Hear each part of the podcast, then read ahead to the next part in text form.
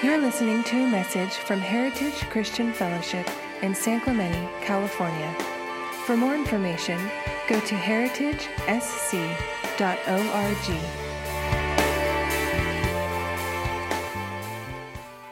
This morning, I wanted to talk about camp a little bit, and I wanted to share a little bit of my personal story with camp and how I conquered something called the camp cycle.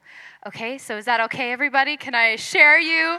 Okay, cool. So, like I said earlier, this is the last day of camp here. So, I want everybody to get rowdy with me, and it's gonna be a little interactive. So, buckle your seatbelts. We're gonna get loud. Can I everyone hear? Can I hear everyone just shout real quick? Give it a loud. Okay, that's good. I love it. Okay, so, like I said, my name is Crystal. And I have been coming to this church here at Heritage for a while. And I grew up in the church. I have an amazing family. I grew up going to the church. And I grew up going to VBSs, which are vacation Bible schools, which are for elementary kids to encounter the Lord, and it's a camp for kids. And then going into middle school and high school, I went to youth camps and youth conferences. And at every single, I remember the first time I went to a VBS, the first time I encountered the Lord I gave my life to Jesus, and I was about 10 years old, and I was with my cousin Hannah. And it was very memorable because uh, when we gave our life to the Lord, they had this, this thing I had never seen before. So when you gave your life to Jesus, they had an opportunity where you could actually they had a Lamb's Book of Life there, and you could like write your name in the Lamb's Book of Life. It was very interesting. I'll never forget it. So I remember at 10, I gave my life to Jesus and I fell in love with him. And then I would go to all these other camps because I was like, okay, these are cool. So I would go to these camps and I would counter God. And I think at every single one of these camps, I gave my life to Jesus over and over and over and over again. But I, I started to notice there was a problem though, because I was encountering Jesus at these camps. I was like, yeah, so fired up. And then I come home and it fades. And I go back to school, go back to my friends, get back to my reality. And it wasn't sustainable and I was losing touch with my relationship with God. And so I, I noticed there was this problem. And towards the end of my high school career, I, I was getting very confused. I was like, God, why am I encountering you and rededicating my life to Jesus all these times, but not actually having a personal relationship with you? There was a problem. And thus, this camp cycle began. And towards the end of my high school experience, I was getting over it. I was like, is this even real? Was that all just hype? God, are you real? I starting to doubt him. I was in that wilderness period. So I want to share with you guys how I crushed the camp cycle. Okay, so this is where I'm gonna need your guys' help. So I have four things that I wanted to share this morning that crushed the camp cycle, that got me out of it, and now I'm standing here today in love with Jesus, free from sin, and now serving at this amazing church with these awesome kids. So let me pray real quick before I get into it. Can everyone just bow their heads for me? We'll invite the Lord. So, Lord, we love you. And Lord, I thank you for your presence that's here in this room, Jesus. I thank you for the opportunity to share your word this morning. And Lord, I just thank you for um, what you've done in these kids' lives during camp. And Lord, I just pray for every heart here in this room that it would be open to hearing your word. And Lord, would you speak through me right now in Jesus' name? Amen. Okay, so when I make each point, I want everybody to shout it out. We we had this message at youth group last week before we went to camp, so these kids know what they're about to hear. So the first point that I, the first of the four things that crushed the camp cycle was encounter. Can everyone scream encounter? Yes. Okay. So, encounter, encountering Jesus. And that was what's actually happening at each of these camps. I, camps. I was experiencing the presence of God, encountering Him at every single one of these camps. And I remember the most radical encounter that I personally had was at a youth trip at this church, and we called it Road Trip because it was a road trip. And we went up all the way to Northern California with our old youth pastor, Toby Ray. And I remember the very last night, I was marked by the Holy Spirit. And I had never felt the power of God so strong in my life. And I, it was so powerful, I couldn't, I, I fell on my knees and my face was on the ground. And in that moment, God marked me and He said, She's mine. And so I'm standing here today. And after that moment, I came home and I, I was actually in my first year at college at Biola. And I was lost and I was like confused. And uh, I knew I had to take it seriously. I'm like, okay, I'm not getting this cycle again. I'm not doing it. So, what I did was I did some research. And where, where did I do my research? I went to the the Bible. Awesome. You guys are doing great. So, I did my research and I saw, yes, I encountered God. I tasted and saw that the Lord was good. But there was something that I wasn't doing. And the second thing, and I want you guys to scream it out, was surrender. surrender. Yes. So the, the area I was getting stuck in is I wasn't letting go of my life. I was holding on to the things that I loved so much. I was holding on to the friends that were holding me back. Um, and my relationship with God was actually all about me. And it was a one sided relationship. And I don't know if you guys have ever been in a one sided relationship, it doesn't work it's unsustainable and eventually will fail. So, in my relationship with God, I was asking for things for me all the time. It's all about me. I want to be encountered, but I wasn't giving him anything in return. And so I realized that I actually had to die. I had to die to my old self. And when I was doing that research in the word, Galatians 2:20 changed my life. I have been crucified with Christ. It is no longer I who live, but Christ who lives in me. And the life I now live in the flesh, I live by faith in the Son of God, who loved me and gave himself for me. Can we just shout out to the Lord? Thank you, Jesus. It's amazing. And so I had to let go of everything that I was holding so dear to me. I had to let go of all the past experiences that, sh- that shaped who I was because that no longer shaped who I was. I had to let go of my sin. I had to let go of my habits. I let, had to let go of what I watched, what I listened to, what I wore, everything. I had to let go of it, die to it, and step in to this new life in Christ. And this is something that we actually are called to do every single day. We have to take up our cross daily. Matthew 16 24 says, if anyone would come after me, let him deny himself and take up his cross and follow me. For whoever would save his life will lose it, but whoever, whoever loses his life for my sake will find it. So, what was the first one? Can we do a little recap? Encounter. What was the second one? Surrender. Okay, and the third, which I love, I mean, they're all amazing, but this one I really, really love. It's new identity. So stepping in to that new identity that Christ has called us to be. And Colossians 3 3 says, For you died to this life, and your real life, our true identity, is hidden with Christ in God. So everything I'd done, I experienced, is no longer a part of who I am. And the person you see today is a different person. Holla, thank you, Jesus. and I discovered what my true identity is. Can I tell you what my true identity is? Can I tell you who I am? Okay, I will. I am his beloved. I am his daughter. I am his servant. And I'm his friend. That's who I am. So nice to meet you guys. I want to talk about who you guys are later, too.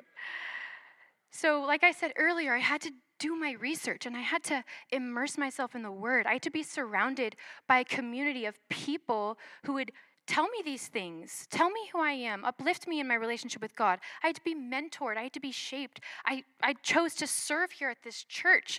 And through all of those things, I'm here today and I'm, I am those things that I just told you. And so to end the story, so went to camp, encountered God, learned how to surrender those things to Jesus, and I discovered my, my new identity. But now what? Now everyday life comes, day to day, normal. We live in the world. What do we do? And this is the key. This is like another one of the favorites. They're all amazing. But the key that I found that it changed my life day to day was abide. It's to abide in Christ. And so, what does that even mean? John 15, 5 says, I am the vine, you are the branches. Whoever abides in me and I in him, he bears much fruit. For apart from me, you can do nothing. Nothing. That's a heavy verse. So, how do we, what does that even mean? How do we abide in Christ? Well, he tells us in John 15 10, um, if you keep my commandments, you will abide in my love, just as I have kept my Father's commandments and abide in his love. So he said the answer is to keep my, his commandments. And what is the greatest commandment that Jesus has given us? And I want Christian to shout this one out because I know you know this. What is the greatest, greatest commandment that Jesus gave us? I want you to say it one more time, but scream it so loud. Yes! Yes! Jesus says the greatest commandment is love the Lord your God with all your heart, with all your soul, and all your mind. This is the first and greatest commandment. Yeah, so the answer is to love God. That's how we abide in Him. And so when you're in love with someone, when you love, what do you do? You actually love them, you fall in love with the person. So you love God, right? You make a public commitment to the people you love. Um, that's when you get married, right? And we make a we're going to make a public commitment to Jesus with baptism today. It's beautiful. Yeah. And when you love when you're in love with someone, you spend quality time with them, right? And you get to know them. And that's we spend quiet time with the Lord. We spend time with him every day because we love him, not because we have to. Um, we communicate with the people we love. We pray to the Lord. We talk to him. We depend on him uh, we learn about the people we love, right? We get to know their character, their stories, their past, their present. We get to really know them. That's why we read the Word. We get to know about Jesus. We get to know about what He did for us and get to know all this cool, awesome things that He went through. It's amazing. Um, and we serve the people we love, not because we have to, not because they told us to, but because we love them.